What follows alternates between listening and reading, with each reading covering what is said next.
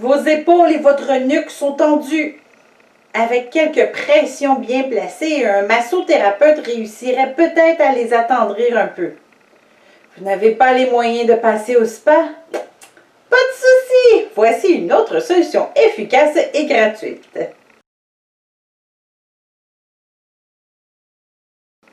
Fermez les yeux. Voyez-vous devant Dieu, celui qui a créé tout l'univers avec simplement sa parole, celui qui connaît votre passé et votre futur, celui qui sait exactement comment vous vous sentez en ce moment même. Imaginez-vous en train de regarder droit dans ses yeux d'amour. Prenez une grande inspiration et en expirant, dites-lui avec sincérité, oui, je te fais confiance. Si vous êtes sincère, vous sentirez instantanément la pression sur vos épaules s'estomper. Si la pression était si forte que vous devez répéter l'expérience à nouveau, eh bien n'hésitez pas. Votre Père aime vous voir vous abandonner à lui. Et si vous sentez le besoin d'exploser en larmes de colère, de découragement ou de reconnaissance, laissez-vous aller. Bon, à moins d'être dans l'autobus, et en heure de pointe. Mais ça aussi, vous, allez voir, c'est bien thérapeutique. Attendre après la réponse à notre prière, comme celle de trouver un partenaire de vie, ça peut être très stressant. Il y a des jours où nous sommes si concentrés sur d'autres projets que nous oublions notre statut social. Mais il y a d'autres jours où l'attente se fait lourde à porter. Il est bon d'attendre en silence le secours de l'Éternel, soupirait Jérémie lorsqu'il était vraiment découragé de sa situation.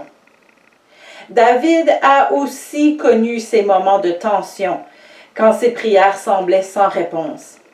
Jusqu'à quand, Éternel, m'oublieras-tu sans cesse? Jusqu'à quand me cacheras-tu ta face? Ici, il attendait le secours de son Dieu pour un tout autre problème que le célibat, mais le sentiment est le même. C'est aussi dans les psaumes que David chante son soulagement. Quand on tourne vers lui les regards, on est rayonnant de joie et le visage ne se couvre pas de honte.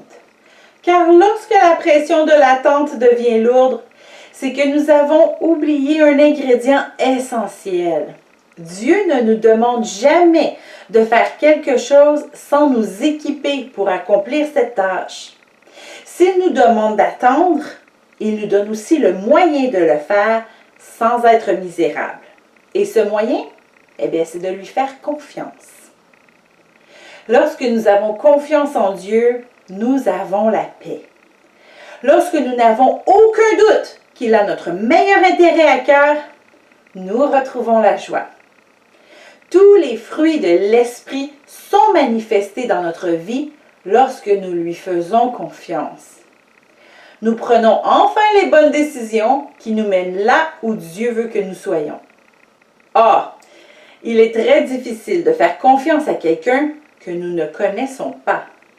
Dieu ne nous dit pas toujours ses plans, ni ce qu'il est en train de faire dans le secret pour notre bien.